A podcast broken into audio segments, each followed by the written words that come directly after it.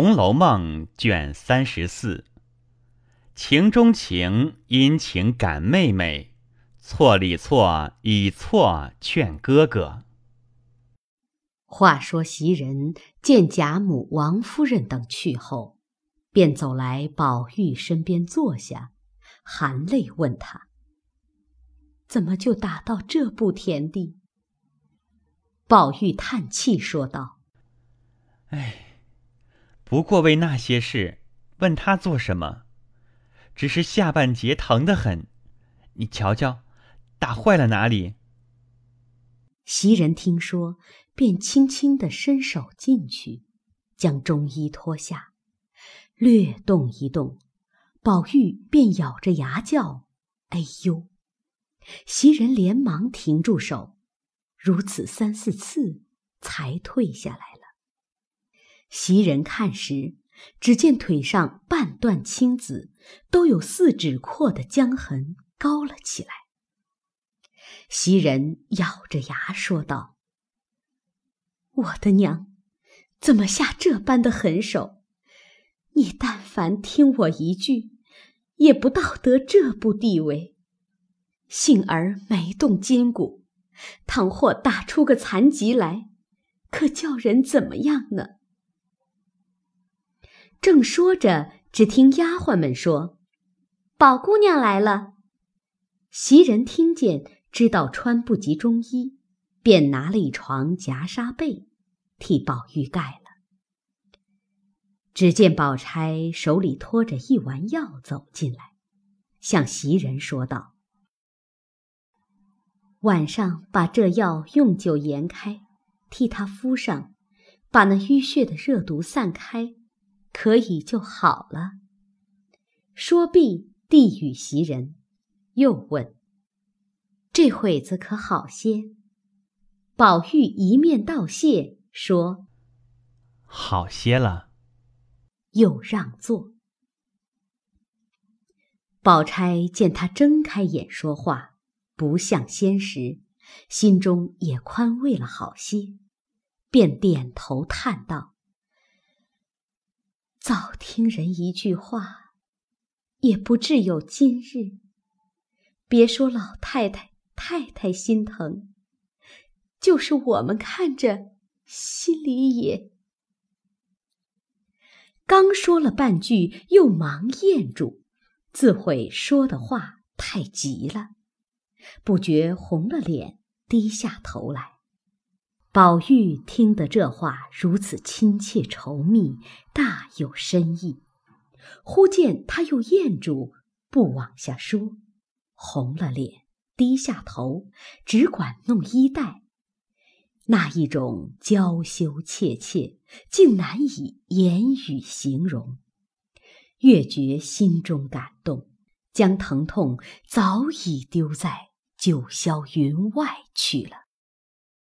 想到，我不过挨了几下打，他们一个个就有这些怜惜之态，令人可亲可敬。假若我一时竟遭殃横死，他们还不知何等悲感呢。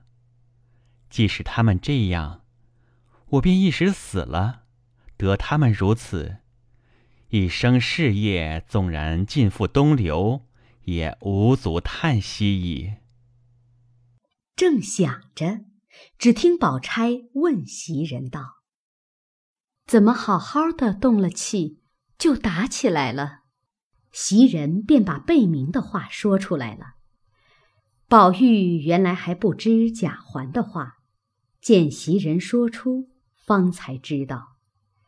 因又拉上薛蟠，唯恐宝钗沉心，忙又止住袭人道：“薛大哥从来不这样的，你们别混猜度。”宝钗听说，便知宝玉是怕他多心，用话拦袭人，因心中暗暗想到：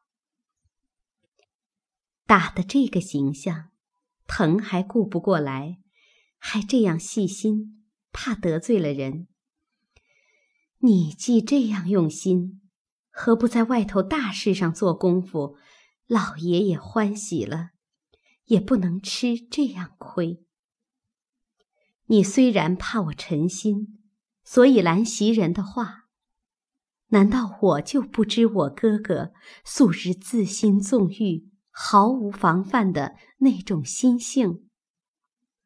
当日为一个秦钟，还闹得天翻地覆，自然如今比先又加厉害了。想必阴笑道。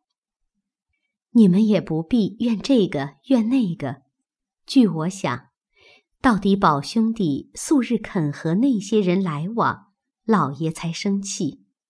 就是我哥哥说话不防头，一时说出宝兄弟来，也不是有心挑唆。一则也是本来的实话，二则他原不理论这些防闲小事。席姑娘从小只见过宝兄弟这样细心人，你何尝见过我哥哥那天不怕地不怕，心里有什么口里说什么的人呢？袭人因说出薛蟠来，见宝玉拦他的话，早已明白自己说造次了，恐宝钗没意思。听宝钗如此说，更觉羞愧无言。宝玉又听宝钗这番，一半是堂皇正大，一半是去己的疑心，更觉比先心动神怡。方玉说话时，只见宝钗起身说道：“明日再来看你，好生养着吧。方才我拿了药来。”交给袭人，晚上敷上，管就好了。说着，便走出门去。袭人赶着送出院外，说：“姑娘倒费心了，改日宝二爷好了，亲自来谢了。”宝钗回头笑道：“有什么谢处？你只劝他好生静养。”别胡思乱想的就好，要想什么吃的玩的，悄悄的往我那里去取了，不必惊动老太太、太太众人。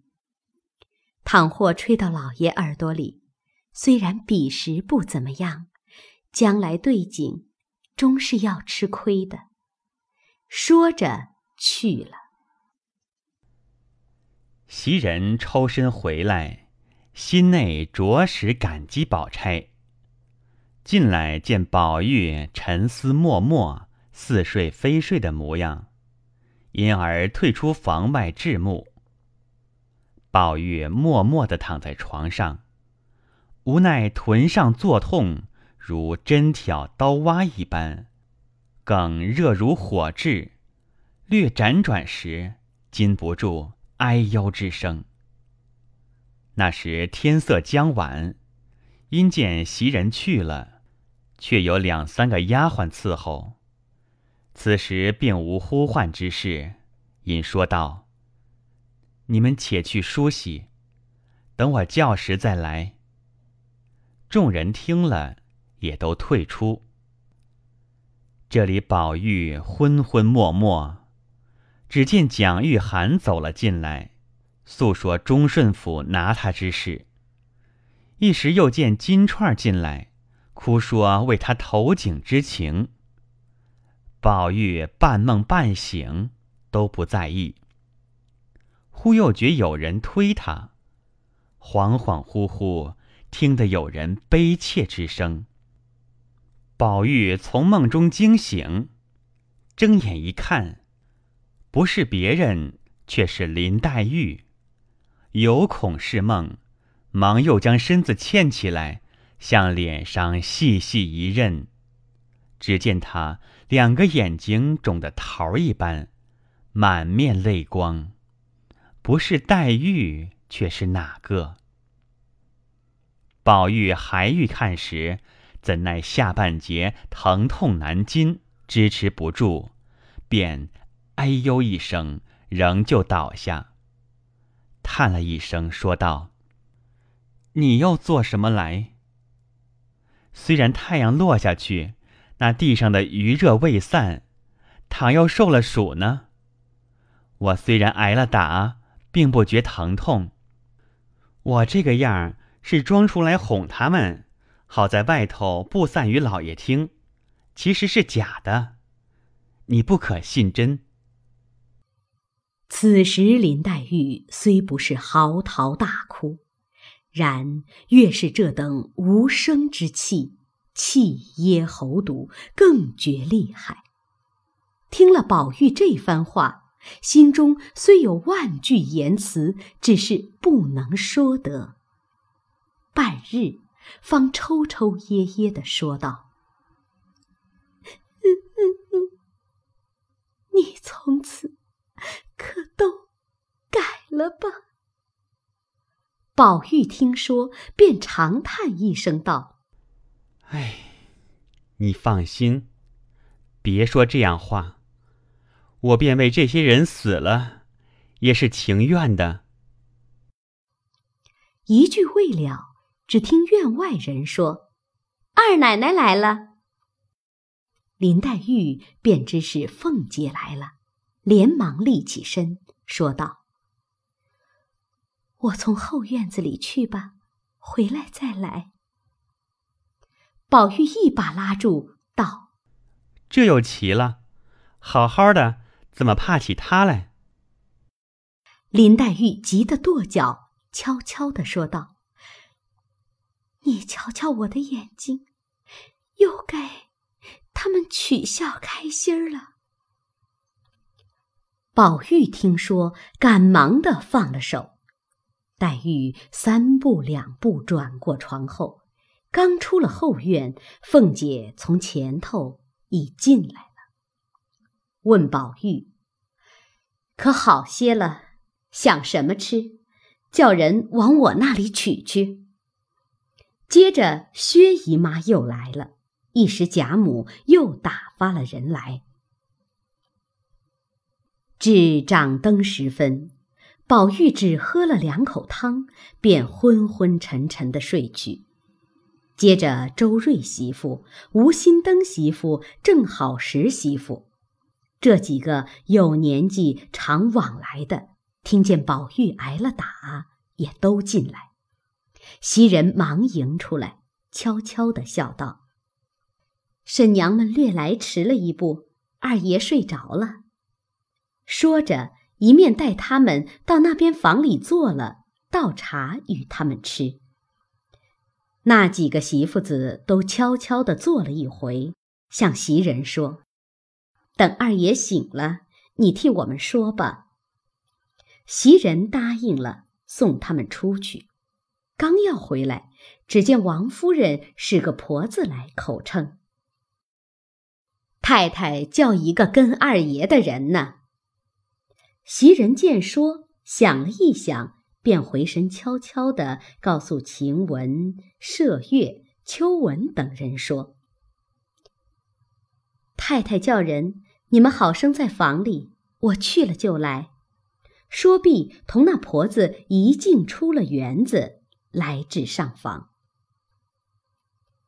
王夫人正坐在凉榻上摇着芭蕉扇子，见他来了，说道。你不管叫个谁来也罢了，又丢下他来了，谁服侍他呢？袭人见说，连忙陪笑回道：“二爷才睡安稳了，那四五个丫头如今也好了，会服侍二爷了。太太请放心。恐怕太太有什么话吩咐，打发他们来，一时听不明白，倒耽误了事。”王夫人道：“也没甚话，白问问他这会子疼的怎么样。”袭人道：“宝姑娘送来的药，我给二爷敷上了，比先好些了。先疼的躺不稳，这会子都睡沉了，可见好些。”王夫人又问：“吃了什么没有？”袭人道：“老太太给的一碗汤。”喝了两口，直嚷干渴，要吃酸梅汤。我想酸梅是个收敛东西，刚才挨打，又不许叫喊，自然急得热毒热血，未免存在心里。倘或吃下这个去，积在心里，再弄出大病来，可怎么样？因此我劝了半天，才没吃，只拿那糖腌的玫瑰卤子和了，吃了小半碗，先吃续了，不香甜。王夫人道：“哎呦，你何不早来和我说？前日有人送了几瓶子香露来，原要给他一点子的，我怕胡糟蹋了，就没给。即使他嫌那玫瑰膏子续烦，把这个拿两瓶子去，一碗水里只用挑得一茶匙，就香得了不得呢。”说着。就唤彩云来，把前日的那几瓶香露拿了来。袭人道：“只拿两瓶来吧，多也白糟蹋。等不够再来取也是一样。”彩云听了，去了半日，果然拿了两瓶来，付与袭人。袭人看时，只见两个玻璃小瓶，却有三寸大小。上面螺丝银盖，鹅黄尖上写着“木樨清露”，那一个写着“玫瑰清露”。袭人笑道：“好尊贵东西，这么个小瓶，能有多少？”王夫人道：“那是进上的，你没看见鹅黄尖子，你好生替他收着，别糟蹋了。”袭人答应着，方要走时，王夫人又叫：“站着！我想起一句话来问你。”袭人忙又回来。王夫人见房内无人，便问道：“我恍惚听见宝玉今日挨打，是环儿在老爷跟前说了什么话？你可听见这个话没有？你要听见，告诉我。”我也不吵出来，叫人知道是你说的。袭人道：“我倒没听见这话，魏二爷霸占着戏子，人家来和老爷要，为这个打的。”王夫人摇头说道：“也为这个，还有别的缘故。”袭人道：“别的缘故，实在不知道了。”今日大胆在太太跟前儿说句不知好歹的话，论理说了半截，却又咽住。王夫人道：“你说就是了。”袭人道：“太太别生气，我就说了。”王夫人道：“我有什么生气的？你只管说来。”袭人道：“论理。”我们二爷也得老爷教训教训，若老爷再不管，不知将来做出什么事来呢？